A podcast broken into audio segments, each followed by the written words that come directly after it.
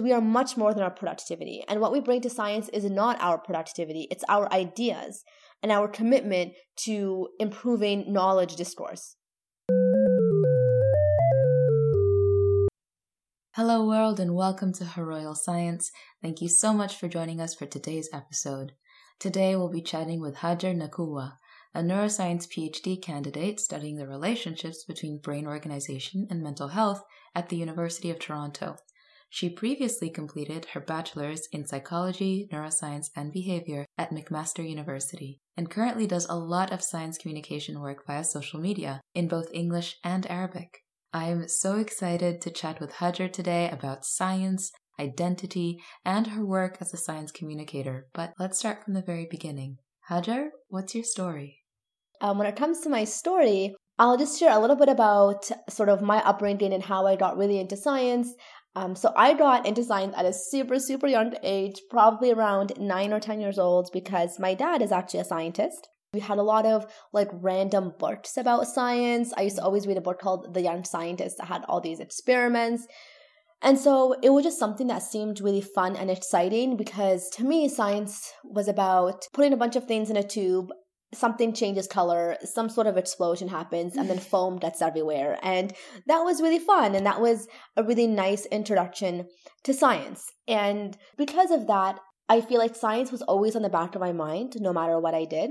And soon it didn't just become science as a discipline, it kind of became science as a way of thinking. I started to really enjoy researching random topics. I had a phase where I was really into planets when I was younger. I was around probably 12 or 13 at a phase where I was really into um, animals and like searching up big cats. And it became this fun thing where I would get really deep into all these books that I could find and read about it. I would say that I was mm, perhaps a little bit unusually exposed to science and it just carried with me throughout my life. I think the moment though that I decided to be a scientist was a lot later than this, you know? So this was sort of like the precursor to, you know, why I thought science was always really cool, mm-hmm. but I wasn't sure if it was the life that I wanted to live.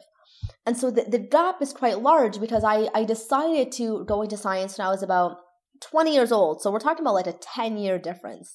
There was a point when I realized in high school and undergrad that liking science and being a scientist are two very different things. Mm-hmm. You can like science because experiments are cool, you love learning new things, you love inquiry and satisfying your curiosity, but being a scientist is a lot more than that. Yeah. And so I had to really figure out whether I liked science enough to want to be a scientist or whether I liked science enough that it was just going to be this peripheral part of my life. Mm-hmm. And after a lot of thinking, I decided that I liked science enough that I wanted to be a big part of my life. And that's sort of what led me to go into STEM and sort of pursue a career in science. And um, and now I am, I would say, a neuroscientist. And how did neuroscience come into that story? Because you mentioned planets and you mentioned animals, and now you're studying the brain. How did the brain become the center point of the work that you're doing now? It could seem like a far fetched jump to go from animals to the brain, but I, it's not as far fetched as one may seem.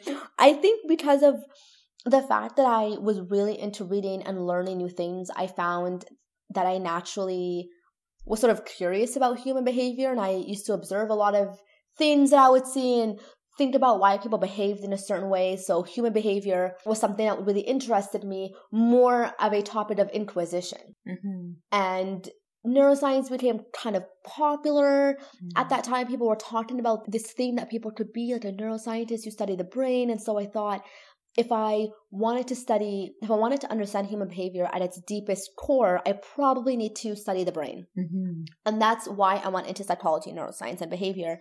And because it was interdisciplinary, there was a lot of these psychological foundations to understand how people were thinking about human behavior. But there was also the neuroscience element that allowed us to better understand what does that mean at the neurological level. Mm-hmm. That story actually sounds really similar to my own because I also did an undergrad in psychology and made it very interdisciplinary by doing a lot of neuroscience courses because I was so intrigued by human behavior and then the biological basis of behavior became even more interesting to me. And then I went on and did a PhD in neuroscience as well. So I'm kind of just grinning at the at what you're saying. It's so nice that you say that because, yeah, it's really interesting to have a really unique fascination with something when you're younger. And I think even my interest, like, you know, throughout the years when I was exploring science as a kid, yeah.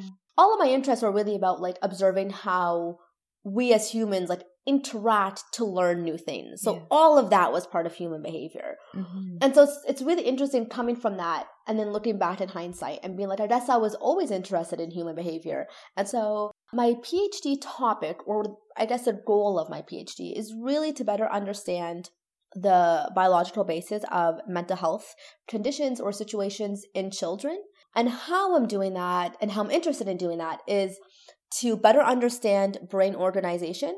And when it comes to the, sort of the neuroscience side, which I think a lot of people are more interested in now, um, that we actually use magnetic resonance imaging, or I'll just call that MRI or brain imaging, to characterize features of the brain. Mm-hmm. And once we characterize those features, we get a better sense of brain organization. We use that information and see whether any changes in brain organization is related to changes in mental health symptoms or not. Mm-hmm. And that's how we start to tackle this really big and hard question Is there biological basis of mental health? And what does that look like? It's a very hard question. And my PhD is specifically focused on brain organization and mental health symptoms to try to carve off one edge of a very, very hard question and problem. Mm. Are there certain mental health conditions that you're most interested in or have popped up as lines of investigation at this point of your PhD?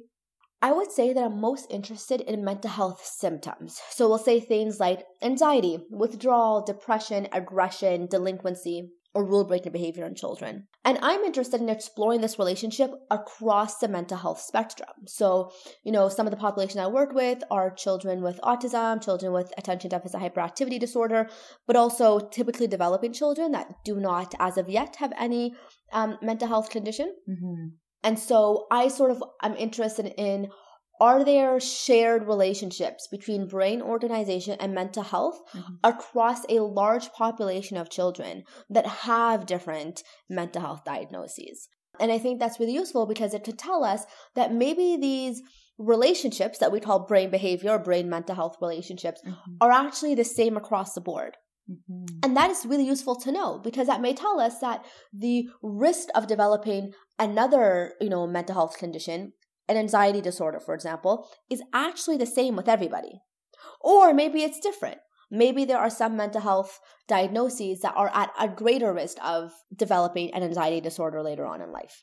And so that's how I tackle linking mental health symptoms with mental health diagnoses, but also looking at it much more broadly to find shared relationships across different groups. I love that. And it's, it's such a meaningful project. It could have massive ramifications to the healthcare system around the world, really, because mental health, though it's being discussed more and more in the Western world, it is obviously something that affects everybody. Mm-hmm. And conversations are starting to take place all over the world about mental health, not only at our age, but also in younger people, how we can possibly prevent the mental health issues being a, a, lot more exacerbated later down the line.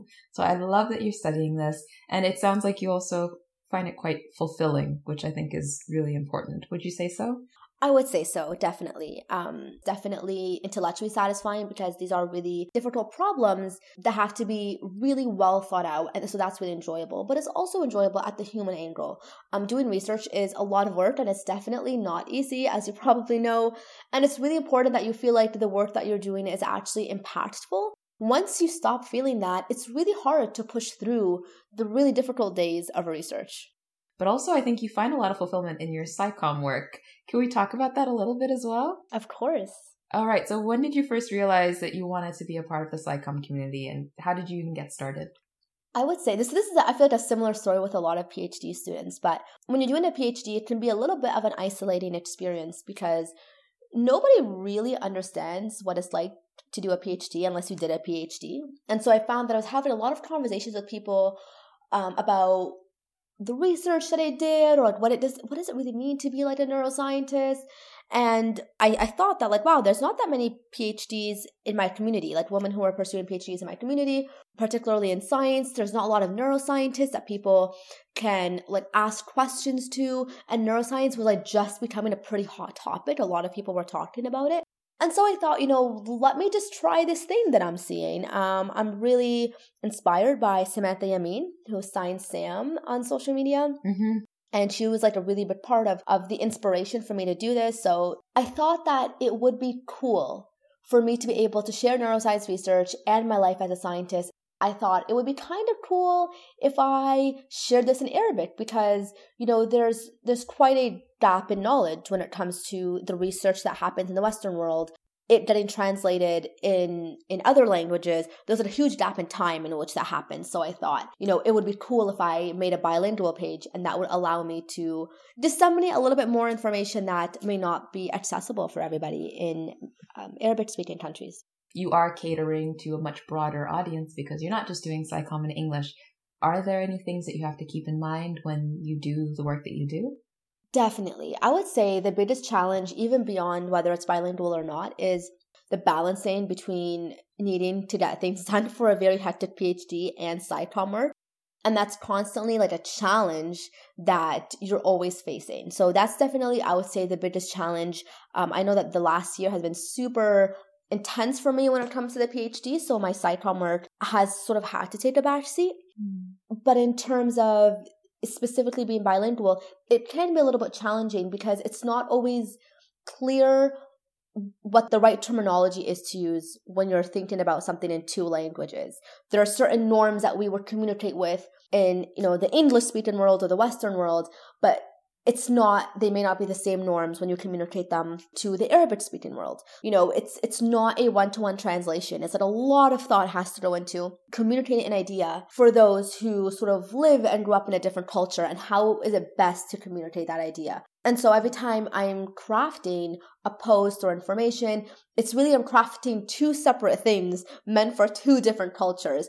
And that can definitely be a lot more work but it's also very fulfilling because that is really why we get into SciComm. Like the entire idea is that we want to make sure that a science is accessible to many people and certain people have unique vantage points that they could use to their advantage. Mm-hmm. And that's sort of uh, what I decided to do. And it makes the challenge is worth it. But there definitely are challenges when it comes to like what are a society's baseline understanding of the brain, for example? Are there certain norms that are important to include when I'm making a post? And I speak Arabic, but I've never, I, I have not grown up in the Middle East. I was born and raised in um, the GTA or Toronto, Canada. So not being part of a culture, but sharing their language also has its own challenges because it's important for me to make sure that I don't accidentally um, sort of just explain something in a way that would not take any of the sensitivities of their culture. There's a lot of sort of people that have to help me in this journey. Like I have my parents helping me in terms of like the Arabic and understanding the certain cultural norms that are important to keep in mind when communicating anything. And I wouldn't be able to do it without them. I'm so happy you mentioned that.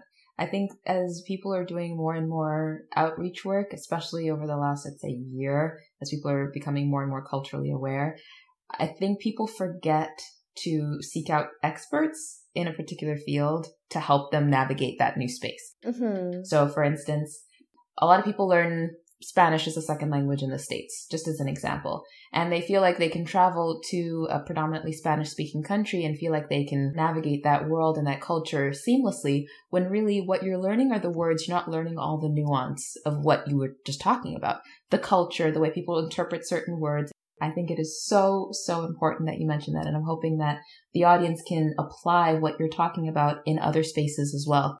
I do want us to talk a little bit about your identity as a person, because you mentioned that you do speak both English and Arabic. I also know that you wear the headscarf, the hijab. What has been your experience walking through academia over the last, I'd say, what, six, seven years throughout your undergrad and now doing your PhD as someone who is visibly Muslim? Are there good things, bad things? What has been your experience? I imagine I share many similar experiences to many other Muslim women in academia, but the biggest and very prevalent thing is every little thing that you may do may have an assumption that people would have that they'll vocalize to you, and then you'll have to correct that assumption. And that can be very exhausting because you're spending so much time correcting assumptions as opposed to engaging in intellectual discussions, which is what we love about academia. Mm-hmm. And that's something that I definitely find frustrating. There's definitely perceptions about like how Muslim women are. If you're not perfectly in the prototype that people expect you to be, mm-hmm. people can be very confused about how to deal with you. I think the biggest thing for me navigating the space was there was a huge push that Muslim women had very unidimensional personalities and all of us had the exact same story and like you can talk to one and know the rest and and we were just ambitious go-getters but we did not have an actual personality mm. so people would always used to tell me things like oh my god I, I I would have never imagined you to be so funny. Like, what about me prevented you from, like, why would you make that assumption that, like, I wasn't funny initially? yeah. Um, that is a plug because you know if my family's out here listening to this they're going to be like you're not even that funny. But i am i am actually it is true. People do find me pretty funny. But it's interesting that that's just like not part of the prototype. And so when you show more of your personality there's a, a lot of confusion about like i just thought you were a ambitious go-getter. I would never have imagined that you can crack a joke here or there. Mm-hmm. and so just constantly like hearing things about what they thought you were, what you were supposed to be, how you are so different than how people portray Muslims in the media. Mm. And those are just a lot of the discussions that happen. And then eventually you kind of, it is frustrating because so much of your energy has to go towards either correcting those assumptions or dealing with um, sort of vocalizing your concerns about those assumptions. And I think that happens all the time to all of us. And and I think it still happens even though we've been a little bit louder when we talk about it. Do you think that would change with even a, a, greater increase in the number of Muslim women who are visibly Muslim in academic spaces? Or do you think it's just a matter of time and the culture just needs to be expanded a little bit more in the media because if you have one view of what a Muslim is, you watch Netflix and the only story is a Muslim girl meets some boy and he goes, I like you better without a scarf. And she goes, okay. And she takes it off. If that's your only exposure to Muslim girls, sorry, I might cut that out. I like that though. I approved. I was like, yes, Asma, we're going there. it's just, it's a little unfortunate that that's the only viewpoint that people have of us. Like we're either flimsy in our faith and we'll do anything to appease uh, I don't know, greater Western norms or something like that. What do you think should change in order for the greater view of us to change? That's a really good and important question. I would say to answer your first question, I definitely do think things will change, and they have changed mm. as the um the number of Muslim visibly Muslim women have increased in academia or just academic spaces in general, like even in undergrad um, just because people can see, oh my god, look, all these people are breaking the stereotype or this prototype I had. Maybe the prototype is wrong. And so their brain is kind of like rewiring their own heuristics. Mm. So I think that's a natural evolution that will happen. And I think it has started to happen for sure. But I sort of came in when there weren't that many visibly Muslim women. And mind you, my story in academia is very short.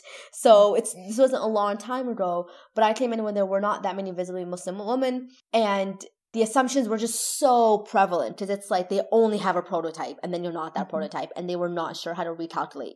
Like, where do you fit in this? Now things have changed a lot. And I think the next thing that does need to happen is that there needs to be a, a genuine acceptance that everybody has their own personality. Muslim women are not a monolith.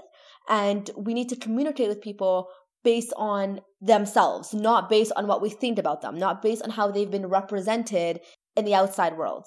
Because unless we do that and we understand that, then there's always going to be certain assumptions that come up. And it's always going to be visibly Muslim women constantly correcting assumptions and I sort of made the the joke about being funny, but like if we're being on a more uh, serious angle, there's also other assumptions like, oh, were your parents supportive of this? And I got that question mm. a lot. Like, mm. do they support your goals? And that's such a weird. Like, I've never thought about asking someone, "Hey, do your parents support you having a PhD?" Like, that just seems very intuitive. Like someone's parents are probably out there bragging on all the WhatsApp group chats that my daughter's doing a PhD. Like that. That seems like the more intuitive thing. But there's always this question I, that I get asked, and it's really the assumption that, oh, I guess your kind isn't like really educated, so maybe you're just the odd one out. But how do your parents feel about that? Mm-hmm. So those are mm-hmm. more of the real struggles because then you have to explain that it's very normal in your family that you know women study and then there's a whole discussion about the history of women and then it just it gets so far into it and then you're like i really i, I came here to do some neuroscience i know it's it's honestly very very unfair.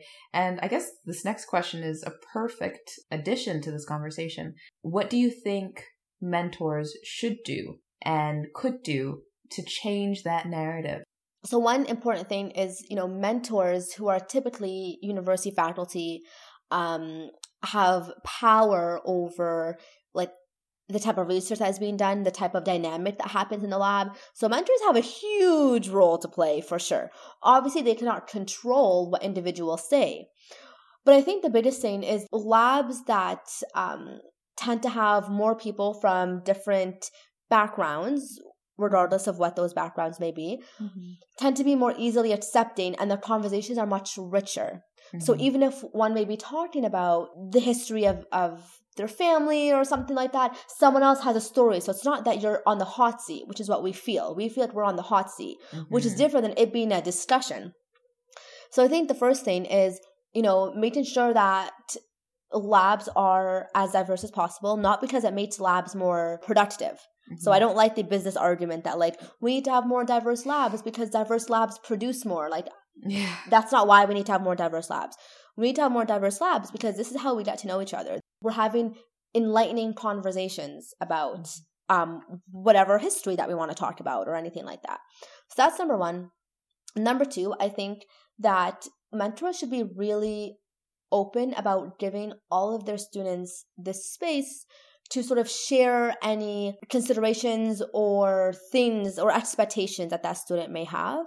Mm. It's not easy for a student to bring that up. It's not easy for a Muslim student to say, "Hey, like I need a prayer space actually um to pray." Some people are very comfortable doing that. Some people aren't. It seems like a lot to ask, and I understand why that would be the case.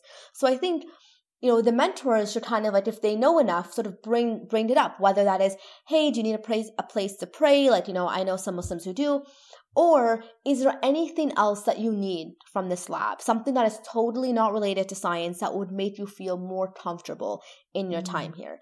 We spend a lot of time in the lab. If it is not a safe space, it is definitely a really unpleasant environment.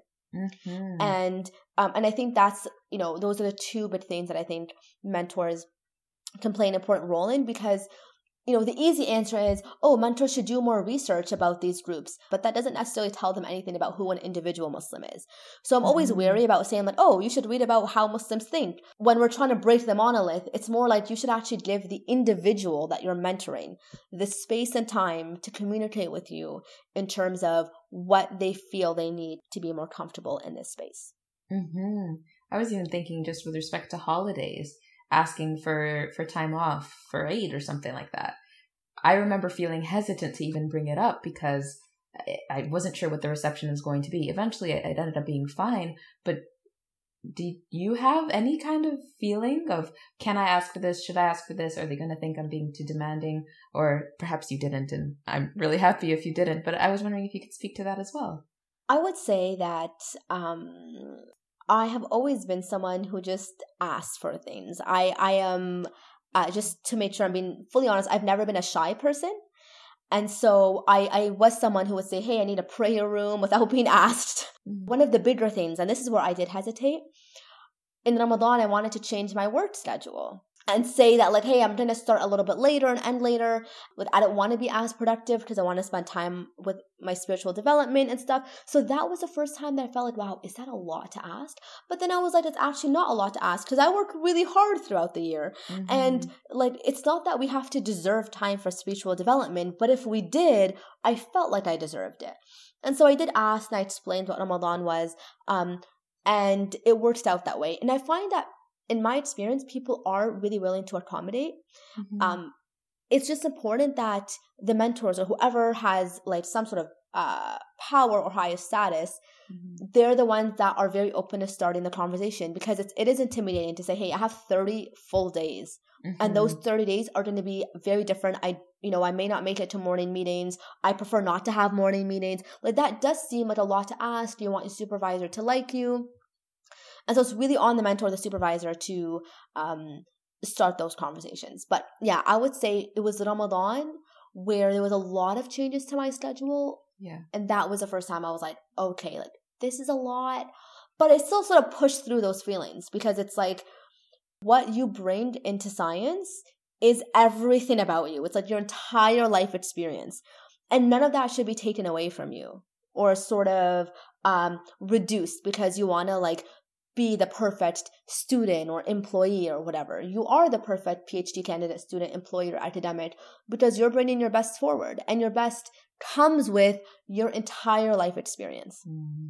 everything we ask seems like a lot to ask. It seems like, man, like, are they gonna feel like, wow, this person feels entitled to ask me such a thing? Yeah. But in reality, we're the ones doing the research, you know? So it's like, and so that's sort of how I had to think about it that if I do good work throughout the year, I am for sure allowed to take a little bit more time off and be a little bit less productive because we are much more than our productivity. And what we bring to science is not our productivity, it's our ideas and our commitment to improving knowledge discourse. And so when I thought about it like that, which is very different than how we've been trained to thought, think about it, that's when I just started feeling like, okay, there's no reason for me to feel bad about taking two days off in Eid. We've sort of been taught that science is all about our productivity. And the way that it's structured right now, it definitely is. But I, I'm hoping that we move towards, you know, the olden days in science, where science was about sharing ideas and knowledge. And that can happen at any time during the year, and it doesn't have to happen every day during the year. Speaking of productivity, I'm wondering if you'd be interested slash willing to talk about what it's been like to be doing a PhD during the pandemic. What was that like? We're really going there, Asma. Like, you really dropped this question on me. Okay. Sorry. How much time do we have? As much time as you want, because you have such a beautiful vantage point of making sure that you recognize that productivity is not the ultimate end goal. And as much as people said that during the pandemic, and supervisors started being a little bit more, more sympathetic, I also saw on social media that graduate students and other trainees were still feeling the burden to be as productive, if not more productive, during the pandemic than they were pre pandemic. And it kind of bothered me because there's literally a global pandemic happening. You shouldn't have to feel the need to be productive. Maybe just surviving is enough. But I'm wondering how it was for you. Did you feel like you had to maintain some level of productivity, or did you walk into the pandemic with very similar vantage point to, to the one that you just shared that, you know, productivity isn't everything? So I would say in full transparency that the vantage point I shared about productivity is more of an intellectual idea that I'm hoping to adopt. It pushes me to like, you know, reframe things, but that doesn't mean I'm I'm always good at it, you know, because there's always a pressure where it's like I understand the way that we view productivity is wrong, but if I want a position in academia, I still have to abide by these rules. And so that's sort of the the chokehold that we're in. Mm-hmm. And I would say definitely in the pandemic, there was like three weeks where people in academia just kind of had it off, like nobody bothered you. But I think after that, there was a really strong push of like, oh wow, we're not commuting, we're working from home, we can work even more hours. I can join meetings at 6 a.m. because I, I don't need to commute to the lab. And there was a huge push of like absolute productivity, like total no more work life balance and people were like oh i have nothing to do so i might as well work extra Mm-hmm. you see that on social media so there's like some social pressure for you to also want to work extra and so i would say that yeah doing a phd in the pandemic um, and i did about so far 50% or more of my phd during this pandemic was extremely tough because my favorite part of being part of the science community is the socializing. It's really having that really nice serendipitous science discussions, going to conferences, sharing ideas. That's why I got into this. But the pandemic took all of that away and sort of left the really tough, grueling parts of science, which I still like, but I don't like all the time. And there was definitely sort of a social, like very subtle social you know, norms where we're sort of all working all the time. Mm-hmm. And that was the norm. And so if you were not working all the time, you just felt like, wow, someone else has generated out more papers out of this than me. So maybe I need to work even harder. So I found that I my work life balance was atrocious. There was no balance during the pandemic, and I worked a lot more than I typically would ever allow myself to work. Um, and as we are sort of in this weird um, sort of getting back to normal, one may call it a faux normal Mm-hmm. phase. I'm really working on getting my work life balance a lot more in order um, because definitely doing a PhD in a pandemic is really tough.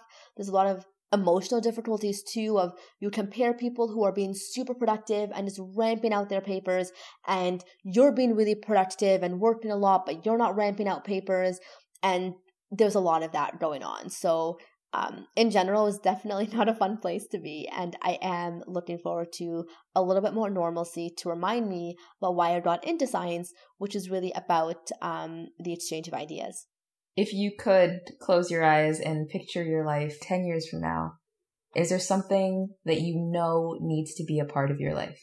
I would say fulfillment. And I know that's not it's an intangible thing, so I I'm going to answer it maybe differently than others, but I think what's the most important thing is that whatever you're doing, it does not have to be work because work we are way more than our work, Mm-hmm. but it's constantly feeling fulfilled, and that always needs to be a part of my life. Um, and as long as I am deriving or getting fulfillment of what I do, then that will be what I consider the ideal life. Every career or path is is tough. And if you're not getting fulfillment, it's really hard to push through the tough times. And I think that's something that we all learned about in the pandemic. That when when so much of what we liked about work is stripped away, do we still like what we do? And that's an important thing that we all have to contemplate for the future.